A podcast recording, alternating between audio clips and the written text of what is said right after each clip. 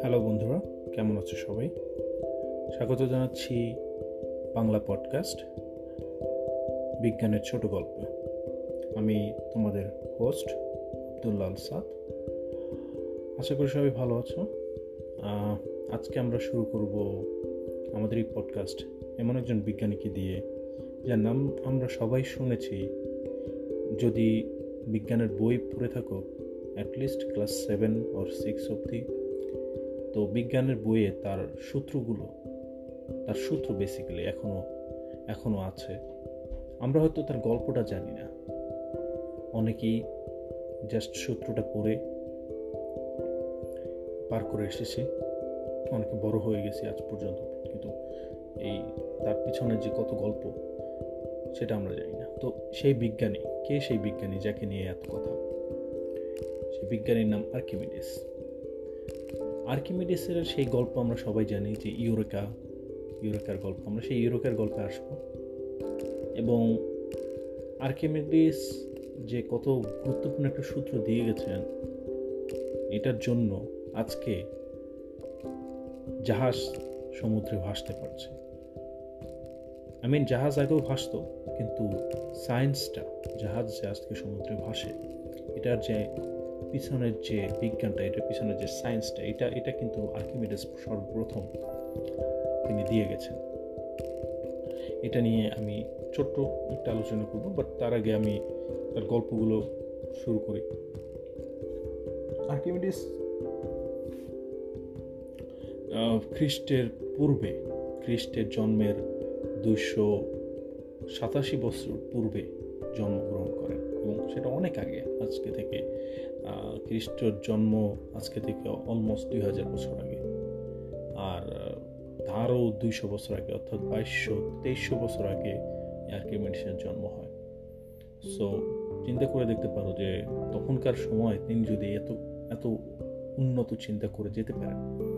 আর্কিমিডিসের যে শুধু এই ইউরেকার এই যে যে গল্পটা আমরা আজকে বলবো, সেটাই যে শুধু একমাত্র আবিষ্কার ছিল তা না, আরও অনেক গুরুত্বপূর্ণ আবিষ্কার ছিল। বলা হয় যে আজকের যে ক্যালকুলাস, যে আধুনিক ক্যালকুলাসের গোড়াপত্তন কিন্তু আর্কিমিডিসের হাত ধরেই হয়েছিল। যাই হোক, আমরা সেদিকে যাচ্ছি না।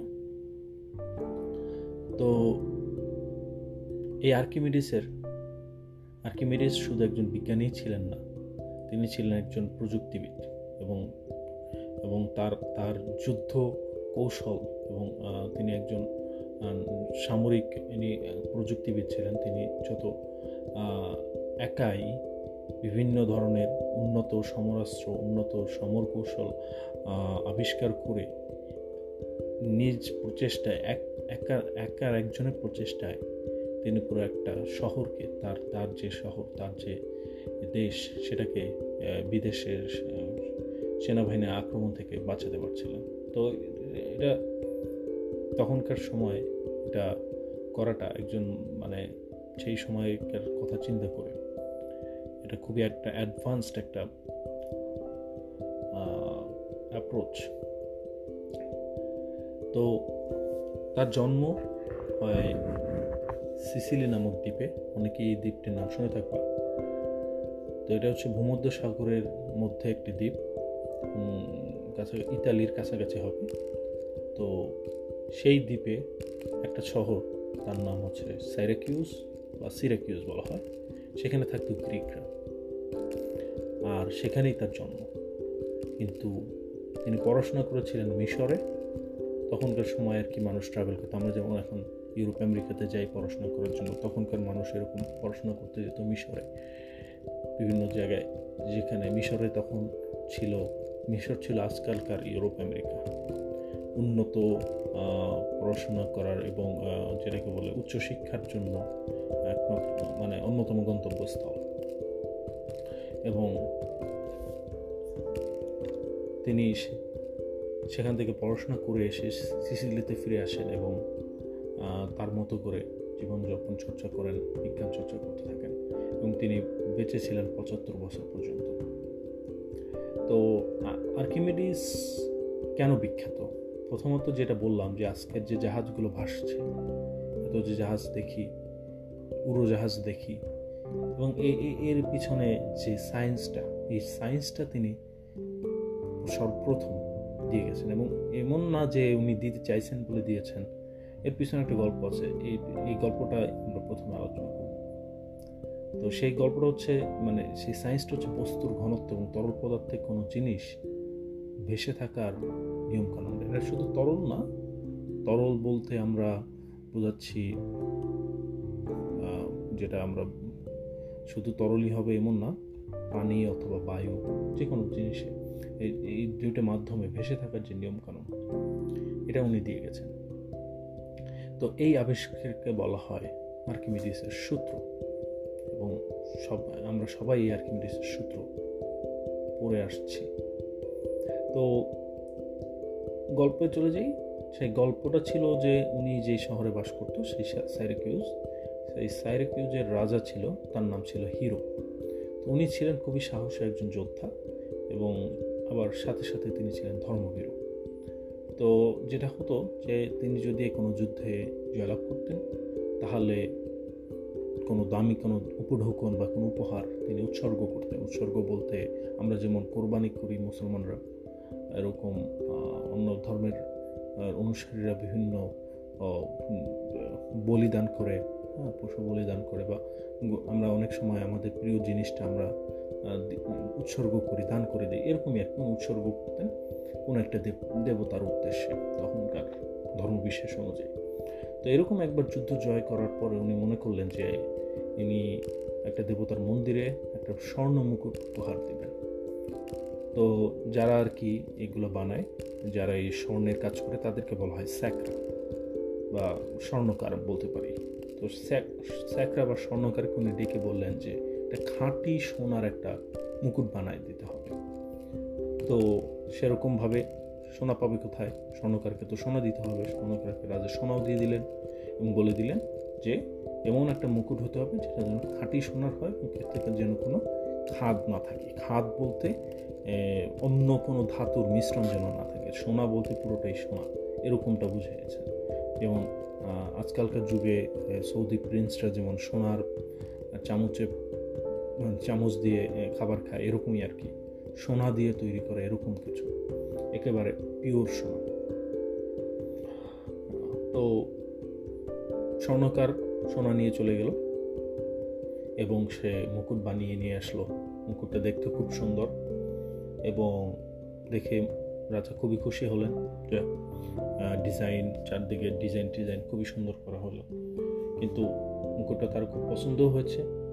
কিন্তু তার মনে একটা মানে একটা খটকা রয়ে গেল যে আসলে কি সোনা দিয়ে বানানো, নাকি এর মধ্যে খাদ মিশানো আছে? যদি খাদ মিশানো থাকে আমি কিভাবে বুঝবো? কারণ মুকুটটা তো অলরেডি বানানো হয়ে গেছে। এখন কথা হচ্ছে যে আমি যদি এখন এটাকে টেস্ট করতে চাই, তাহলে তো আমাকে মুকুটটা ভাঙতে হবে, ভাঙ ভেঙে দেখতে হবে যে এই মুকুটে কোনো খাদ আছে কিনা। আর আমি যদি আবার ভাঙি তাহলে কিন্তু মুকুটটা নষ্ট হয়ে যাবে। তো এখানে একটা যেটাকে বলে ডিলেমা, শাখের করাত, যেটাকে আমরা বলি যে উভয় সংকট, তাই না? আমি মুকুট ভাঙতেও পারবো না, কিন্তু মুকুটের মধ্যে যে খাদ আছে কিনা সেটাও আমি জানতে চাই।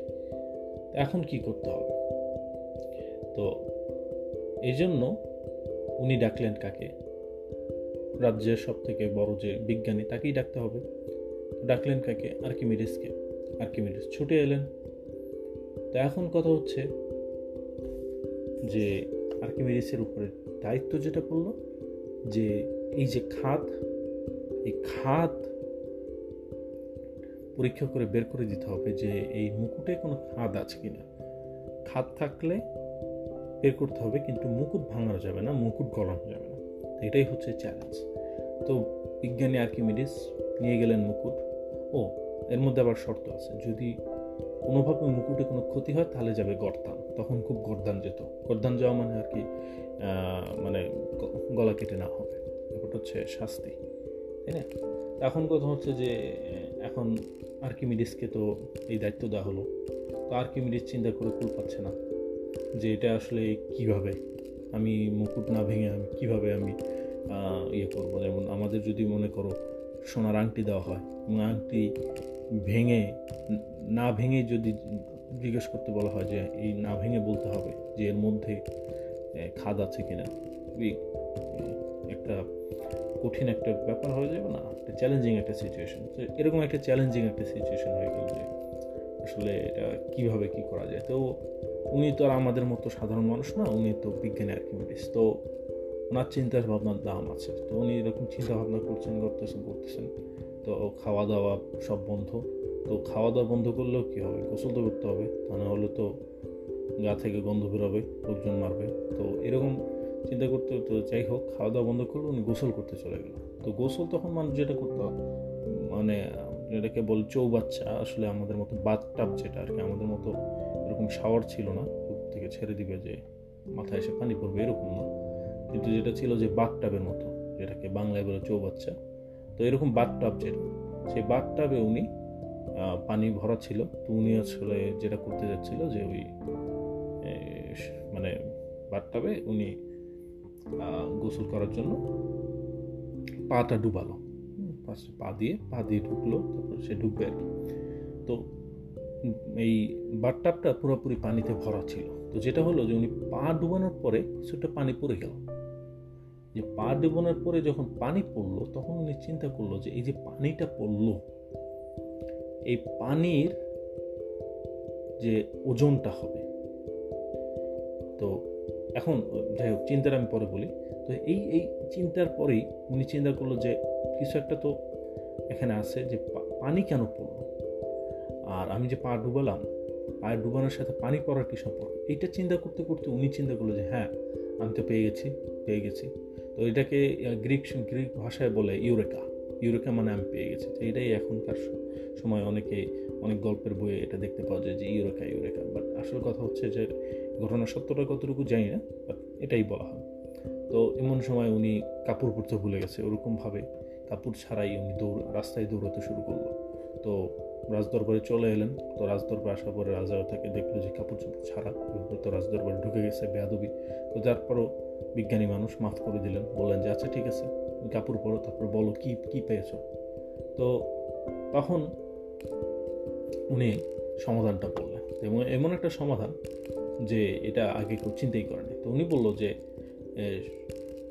আর্কিমিডিস এটা জানতো যে সমান আকারের যে রূপা হয় তার থেকে সোনা দুই গুণ ভারী, মানে ধরো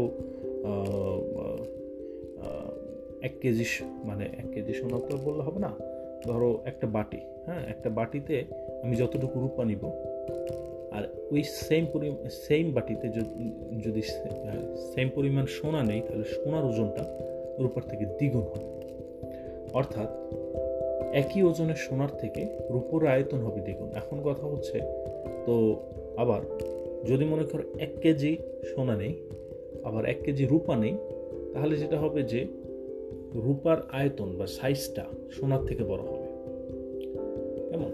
তো এই এই জিনিসটা, হ্যাঁ। তো এখন কথা হচ্ছে জটিল কোনো আকারের জিনিস আয়তন বের করার নিয়ম কেউ জানতো না, ঠিক আছে। আমরা আয়তন বের করার নিয়ম যেটা জানি যে এই ঘনকের আয়তন বা কিউবের আয়তন কীরকম, গোলকের আয়তন কীরকম কতটুকু হয়, এই সূত্রগুলো আমরা সবাই জানতাম, তখনও জানতো লোকজন, বিভিন্ন সূত্র দিয়ে বের করতো। কিন্তু কঠিন মানে জটিল আকার যেমন এরকম মুকুট বা এরকম ধরো বোতল, হ্যাঁ যেটা কোনো পারফেক্ট কোনো শেপ নেই, ডিফারেন্ট ডিফিকাল্ট শেপ এবং থ্রু দ্য জিওমেট্রি মানে এটা ডিফারেন্ট আর কি, তাই না। এটা এটা এটা এটা কোনো সরল কোনো আকার না, এরকম জটিল আকারের বস্তুর আয়তন আমরা কীভাবে বের করব। তো সেটার জন্য উনি এই সমাধানটা নিয়ে আসলো। সমাধানটা কি, যে উনি যখন চৌবাচ্চায় পা দিলেন তখন কি হচ্ছিল মনে আছে, যে চৌবাচ্চায় যখন পা দিলেন পানি কিন্তু উপচে পড়লো। তো এই যে পানিতে ডোবাতো, এই যে পানিতে যতটুকু পা ডুবছে, পানিতে ডোবানো সেই পায়ের আয়তন আর উপচে পড়া পানির আয়তন অবশ্যই এক হবে। তুমি চিন্তা করো যে ধরো এটা যদি এরকম মাথায় যদি না আসে, ধরো এরকম কিছু যেটা হচ্ছে এরকম মোম, ধরো তুমি মোমের কিছু একটা, তো বা তুমি মনে করো কেক, ঠিক আছে বাসায় অনেক সময় কেক আসে না, ধরো কেকটা পুরোটা ক্রিম দিয়ে বানানো, তাই না। কিকের মধ্যে আমি যদি আঙ্গুল ঢুকিয়ে দিই তাহলে কি হয়, আমার আঙ্গুলের ছাপটা পড়ে যায় না সেখানে, মানে পুরো একদম খাদ হয়ে সেখানে আঙ্গুলের ছাপটা পড়ে যাবে এবং সাথে সাথে কেকটা একটু দেখা যাবে পাশ থেকে বেড়ে গেছে এরকম একটা ভাব। তো যেটা হয়েছে যে যতটুকু আমি আঙ্গুল ঢুকাবো ঠিক ততটুকু আয়তন আশেপাশে বাড়বে।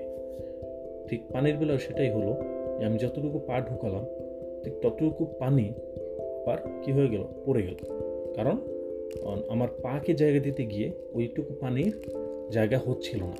জৈবচ্চা বা ওই বাঘটাবে ওইটুকু পানির আর জায়গা হচ্ছিল না। তোমরা এখনই এটা পরীক্ষা করে দেখতে পারো, একটা বালতি নিবে, বালতির মধ্যে পানি একেবারে টইটুম্বুর করে ভরে নিলে, তারপরে সেই বালতিটা নিয়ে বালতির মধ্যে তুমি একটা পা ঢুকিয়ে দাও বা তোমার একটা হাত ঢুকিয়ে দাও একদম মানে বাহু অবধি হাতটা ঢুকিয়ে দিয়ে দেখো যে কতটুকু যায়, যাওয়ার সাথে সাথে দেখো যে পানি পড়ে কিনা। ফার্স্টে দেখো পানি পড়ে কিনা, যদি দেখো যে পানি পড়ে তার মানে কি তোমার ওই হাতটাকে জায়গা দিতে গিয়ে পানিটা পড়ে যাচ্ছে। ঠিক সে একই ঘটনা ঘটছে আর্কিমিডিসের জন্য, তার ওই পাকে জায়গা দিতে গিয়ে ওই বাথটাব থেকে কিছুটা পানি পড়ে গেল। যতটুকু পানি পড়লো ওটার আয়তন, হ্যাঁ ওটার আয়তন আমার ওনার পায়ের আয়তনের সমান। তো উনি সেখান থেকে কি বের করবে, উনি সেখান থেকে বের করবেন আয়তন। তো তো উনি এটাই করলো। তো সেই কি একই ঘটনা উনি উনি কী করলেন, রেপ্লিকেট করলেন, অথবা যেটাকে বলা হয় পুনর মানে পুনরায় ওই ওই ঘটনাটা উনি আবার ঘটালেন। তো উনি মুকুটটা নিলেন, মুকুটটা নিয়ে এরকম একটা বালতিতে চুবালেন, চুবানোর পরে দেখলেন যে কতটুকু পানি উপচে পড়তেছে, তাই না? তো পানি যতটুকু উপচে পড়লো সেইটুকু পানি এই উনি মাপলেন যে এটা কতটুকু পানি, সেটা হচ্ছে পানির আয়তন, তাই না? ওই পানির আয়তন আর ওই ওই মুকুটের আয়তন সমান হবে। তারপরে তিনি সমান ওজনের খাঁটি সোনা, এখন মুকুটের যতটুকু ওজন, হ্যাঁ, আর ওই সমান ওজনের খাঁটি সোনা উনি কিন্তু আবার কী করলেন, পানিতে ডোবালেন। তো দেখা গেল খাঁটি সোনা ডোবালে যতটা পানি উপচে পড়ছে, মুকুট ডোবালে উপচে পড়া পানি তার চাইতে বেশি। তাহলে উপচে পড়া পানি যদি তার চাইতে বেশি হয়, আগে কি ছিল, ধরো আগে যেটা বলছিলাম যে রূপার আয়তন, হ্যাঁ, একই পরিমাণ ভরের বা একই ওজনের, ধরো ভালোটা আর খারাপটা, তো ভালোটাকে সোনা, খারাপটা হচ্ছে রূপা। তো ভালোটার আয়তন কম হয় আর খারাপটার আয়তন বেশি হয়, ঠিক আছে? কারণ তুমি মনে করো এটা এভাবে চিন্তা করতে পারো যে ভালো জিনিসের দাম বেশি, তাই না? তো তুমি এক কেজি ভালো জিনিস যতটুকু পাবা, ওই খারাপ জিনিস তার থেকে বেশি পাবা একই দাম দিয়ে। তো এরকম আর কি ব্যাপারটা। তো এরকমই ওনারা যেটা করলো, উনি যেটা করলো যে দেখলো যে কি মুকুটের আয়তনটা বেশি হচ্ছে। হ্যাঁ, ওনার অ্যাজাম্পশনটা ছিল যে আমি কিভাবে মুকুটের আয়তনটা বের করব। তো উনি এই মুকুটের আয়তন বের করতে করার টেকনিকটা আমার জানা ছিল না, কিন্তু এই পা বাটটাকে পা ডুবায়ে উনি এই ওনার এই মুকুটে আয়তন বের করার আইডিয়াটা চলে আসলো। তো এরপরে যেটা করলো, মুকুটের আয়তন তো বের হয়ে গেল। তো উনি যেটা দেখলো যে মুকুটের আয়তন সোনার আয়তনের থেকে বেশি, তার মানে মুকুটের ঘনত্ব সোনার ঘনত্ব থেকে কম। আর সোনার ঘনত্ব থেকে কম হওয়া মানে, ঘনত্ব বলতে যেটা বোঝায় যে কতটুকু ঘন, তাই না? বেসিক্যালি এটাই বলবো যে কতটুকু ঘন। তাহলে মুকুটটা কিন্তু কম ঘন, তার মানে এর মধ্যে সোনা নেই, সোনার সাথে অন্য কিছু আছে যেখানে, হ্যাঁ মানে মানে মূল সোনায় কিন্তু সোনা ছাড়া অন্য কিছু নেই। তো সেখানে ওই মুকুটের মধ্যে সোনা প্লাস অন্য আরেকটা ম্যাটেরিয়াল যোগ করা ছিল, তো যেটাকে বলে খাদ। তো তখন এই স্বর্ণকার যখন দেখলো যে আর্কিমিডিস এভাবে করে তার ফাঁকি ধরে ফেললো, তখন স্বর্ণকার নিজে এসে দোষ স্বীকার করলো। তো রাজা তাকে শাস্তি দিলেন, বা কি শাস্তি দিলেন সেটা আমরা অবশ্য জানি না। তো এভাবেই আর্কিমিডিস পানিতে কিভাবে নানান জিনিস ভেসে থাকে তা বিভিন্নভাবে পরীক্ষা করে উনি উনি জেনেছিলেন।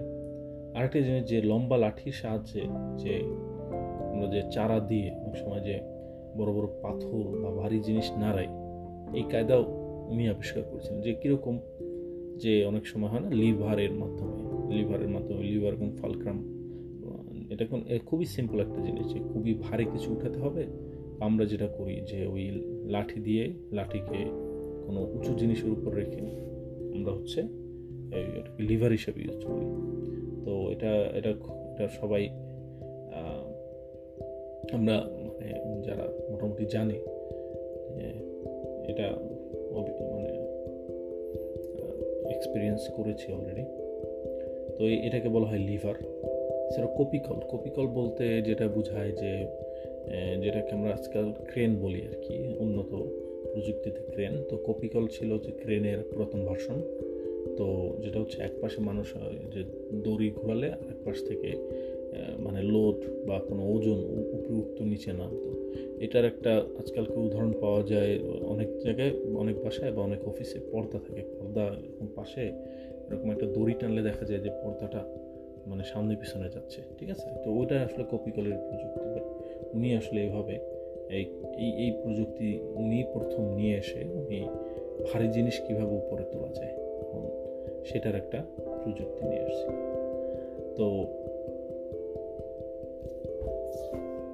এছাড়া উনি মানে মানুষের গায়ের যে শক্তি, হ্যাঁ, এটাকে কীভাবে মাল্টিপ্লাই করা যায়, যে লিভার, এই যে কপিকল, এগুলোর মাধ্যমে উনি উনি বিভিন্ন জিনিস আবিষ্কার করেছিলেন। তো উনি একবার বলেছিলেন, আমাকে পৃথিবীতে দাঁড়াবার একটা জায়গা দাও আর চারা দেবার একটা লম্বা লিভার পেলে আমি সব গোটা পৃথিবী শুদ্ধ নাড়িয়ে দিতে পারি। তখনকার সময় পৃথিবীর ধারণাটা ভিন্ন ছিল, বাট হ্যাঁ উনি এরকম একটা কথা বলেছিলেন যে মানে এটা একটা মিথ, বাট বলেছিলেন যে আমাকে যদি একটা লম্বা ধরনের একটা বাঁশ দিতে পারো তাহলে ওই বাঁশ দিয়ে আমি পৃথিবী নাড়া দিব, আছে না কথা, এরকম আর কি বলতো। তো এটা রাজা হিরোর কানে চলে গেল। তো এরকম তো উনি ভাবলেন যে এ তো পাগল, এ কী বলে, পৃথিবী নাড়াই দিবে, সম্ভব না। তো কী করতে হবে, তো প্রমাণ দিতে হবে, তো কী নয়তো ভারী কিছু নাড়তে হবে। তো উনি দেখলেন যে আর্কিমিডিস এর প্রতি সমন আসলো যে হ্যাঁ ভারী কিছু নাড়ায় দাও। ও বললো যে আচ্ছা ঠিক আছে, কী নাড়ানো যায় কী নাড়ানো যায়। তো দেখলেন যে বন্দরে একটা নতুন জাহাজ আছে, তো তাকে পানিতে ভাসানো হয়নি, এটা শুধু ওই যে শিপইয়ার্ড বানানো আছে। তো তখনকার সময় তো মাস্তুলের জাহাজ ছিল, এরকম ইঞ্জিনের জাহাজ ছিল না, মাস্তুল বলতে পাল মাস্তুল সেই জাহাজ। তো জাহাজ পানিতে নামাতে বহু লোকের দরকার হতো, ঠিক আছে, এখনকার মতো তো আর প্রযুক্তি নেই, ছিল না আর কি। তো উনি করতো কি, তখনকার সময় মানুষ হিউম্যান লেবারে চলতো। তো উনি ওই জাহাজে ভর্তি করলেন লোকজন, মালপত্র সব ভরে। উনি একজন একটা কপিকল দিয়ে একটা সিস্টেম করে ফেললেন। সেই কপিকলের রশি ধরে অনেক দূরে দাঁড়ালেন এবং সবাই এরকম মানে পুরো শহরের লোকজন সবাই এসে দেখতেছিল এই পাগল কী করে, দেখি তো। তো রশি ধরে উনি টান টান লাগলেন এবং ওই টান দেওয়ার পরে আস্তে আস্তে সেই রশি কার সাজিতেই জাহাজ আস্তে আস্তে পানিতে নেমে গেল। আর এত হাজার হাজার লোক, শত শত লোকের কোনো মানে মানসিক কায়িক শ্রমটা লাগলো না। এবং হিরো এটা দেখে তাজ্জব হয়ে গেল, চিন্তা করলেন এই কীভাবে সম্ভব, কী জাদু। তো এই ওনার এই এই প্রযুক্তির উদ্ভবগুলো এটা পরবর্তীতে এই শহরকে বাঁচিয়েছিল বিভিন্ন এক্সটার্নাল অ্যাটাক থেকে, বাহিরের শক্তির আক্রমণ থেকে। তো আফ্রিকার উত্তরে তখন একটা শহর ছিল যার নাম ছিল কার্থেজ। তো এই কার্থেজ রাজার সাথে রোমের সম্রাটের সবসময় যুদ্ধ বিদ্রোহ চলেই থাকতো। আবার কার্থেজের সাথে সিরাকিউজের আবার বন্ধুত্ব ছিল। তো এই জন্য যেটা হলো, সিরাকিউজ রোমের আবার শত্রু হয়ে গেল যে হ্যাঁ আমার শত্রুর সাথে তুমি বন্ধুত্ব করো, তাহলে আমি তোমাকে দেখে নেব। তো যেটা হলো যে রোমের সম্রাট তখন তাকে সেই সিরাকিউজ দখল করার জন্য প্রচুর সৈন্যবাহিনী পাঠায় দিল, নেভি পাঠায় দিল, তখনকার রোমান নেভি। তো সেই নেভি তো অনেক শক্তিশালী, তখনকার রোম বলতে পারো এখনকার আমেরিকা। তো সেই সময় সেই নেভি চলে আসলো হুম সেই হিরোকে দখল করার জন্য। তো এখন সেই ছোট শহর সিরাকিউজ, তার তো সেরকম সৈন্য সামন্ত নাই, এরকম আছে মানে তখনকার আমেরিকা রোমের। হ্যাঁ, এখন সেই রোমান বাহিনীর অ্যাটাক থেকে কীভাবে বাঁচাবে সেই সিরাকিউজ। তো এখন সেটা বাঁচানোর জন্য ডাক পড়ল কার, আর্কিমিডিস ভাই। আর্কিমিডিস ভাই চলে আসলো, স্যার আপনাকে তো আমাদের এখন উদ্ধার করতে হবে, আপনার ওই যে কপিকল কী সব যন্ত্রমন্ত্র আছে ওগুলো দিয়ে আমাদের এখন বাঁচায় দেন। তো সে কী করলো, ওকে ঠিক আছে। আর্কিমিডিস তো তার বিভিন্ন জিনিসপত্র, এই পাগলের যত খাতাবালিশ আছে সব নিয়ে আসলো। তো সেখানে সে লিভার, স্প্রিং, হুম বিভিন্ন কপিকল ইত্যাদি সব কিছু উনি ওনার মতো করে উনি ম্যানেজ করেন।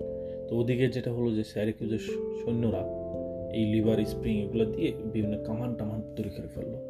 তো এই মানে যেটা হচ্ছে তখনকার সময়ের কামানটা ছিল মানে এখনকার সময়ের গুলতির মতো, আমরা যে গুলতি ইউজ করি না, ওই যে রাবার দিয়ে গুলতি, ওরকমই ছিল কামানটা। বেসিক্যালি একটা লোডকে পিছনে নিয়ে একটা সার্টিন পয়েন্ট পর্যন্ত নিয়ে গিয়ে ছেড়ে দিলেন। তো ওইটা ওই ইয়াটা যুদ্ধের সিনেমা দেখলে অনেকেই দেখতে পারবা। তো যেটা হলো যে ওই স্প্রিং, লোড এগুলোর সাহায্যে ওরা পাথর ছুটতে লাগলো। তখন তো আর গোলা ছিল না, পাথর ছিল, পাথর ছুটতে লাগলো। তো এই পাথর দেখে, পাথর ছোড়া দেখে রোমের সৈন্যরা ভয় পেয়ে গেল। আর এত শব্দ হলো থেকে, হ্যাঁ মানে তারা মানে আর সামনে আগাতে সাহস পায়নি। তো তারা যেটা করলো, অবরোধ করেছিল, অবরোধ যেটা আর কি মানে আটকায়, মানে ওই সিরাকিউজকে আটকায় মানে রাখতেছিল, যাতে আর কি সিরাকিউজের বাহির থেকে কোনো কিছু না আসতে পারে, কোনো সাহায্য না আসতে পারে, কোনো খাবার দাবার না আসতে পারে, এরপরে যাতে ওরা নিজের আত্মসমর্পণ করে। তো এটা হচ্ছে আর্কিমিডিসকে কোনোভাবে কাবু করতে পারতেছিল না। সে যেটা করলো যে শহরের দেয়াল থেকে বড় বড় আয়না বসায় দেয়, এবং সেই আয়না দিয়ে ওই যে যেটাকে আমরা বলি না যে ওই যে আয়নার মাধ্যমে এই আলো আলোর রশ্মিগুলোকে কনসেন্ট্রেট করা বা একমুখী করে একটা পয়েন্টে নিয়ে গেলে তখন মানে তাপমাত্রা এত বেড়ে যায় যে সেখানে আগুন ধরে যায়। সূর্যের আলো সূর্যের আলোতে তাপমাত্রা এত বেড়ে যায় সেখানে আগুন ধরে যায়। সে কী করতো, ওরকম আর কি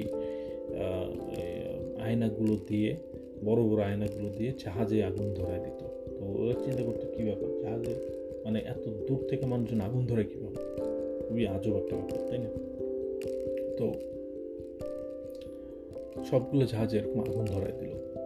তো তারপর আবার দেখা গেল যে হঠাৎ করে যে নগরের যে দেয়াল, তুর্কের যে দেয়াল, দেয়াল থেকে হঠাৎ করে লম্বা লম্বা মানে দাঁড়া দাঁড়া বলতে লাঠি বা বাঁশের মতো, হ্যাঁ লম্বা লম্বা এই বাঁশগুলো বা দাঁড়াগুলো বের হয়ে আসলো, এবং বের হয়ে এক একটা জাহাজকে এরকম ধরে ধরে উল্টে ফেলে দিল। তো এই এইভাবে সে পুরো রোমান বাহিনীকে, রোমান যে সৈন্যবাহিনী পুরোটা কি হচ্ছে উনি কাবু করে রাখলো। তো এরপরে যেটা হলো যে তিন বছর অবরোধ ছিল এরকমভাবে। তো অবরোধ থাকার পরে মাঝে মধ্যে মির্জাফর তো সব জায়গায় থাকে, তো ওখানেও মির্জাফর ছিল। সেই মির্জাফরের দল তারা বিশ্বাসঘাতকতা করলো। তো ওদের সেরকম বিশ্বাসঘাতকতা করে তারা হচ্ছে রোমান সৈন্যদের ঢুকতে দিল, তারা নগরের মধ্যে ঢুকে দিল। তো এরপরে যে রোমান সৈন্যরা নগরে ঢুকে যাকে পেল তাকে মারা শুরু করলো। কিন্তু তারা জানতো যে আর্কিমিডিস তো দেশ সেরা, পৃথিবীর সেরা বিজ্ঞানী, এরকম একটা বিজ্ঞানীকে তো মানে এভাবে মানে যেতে দেওয়া যায় না।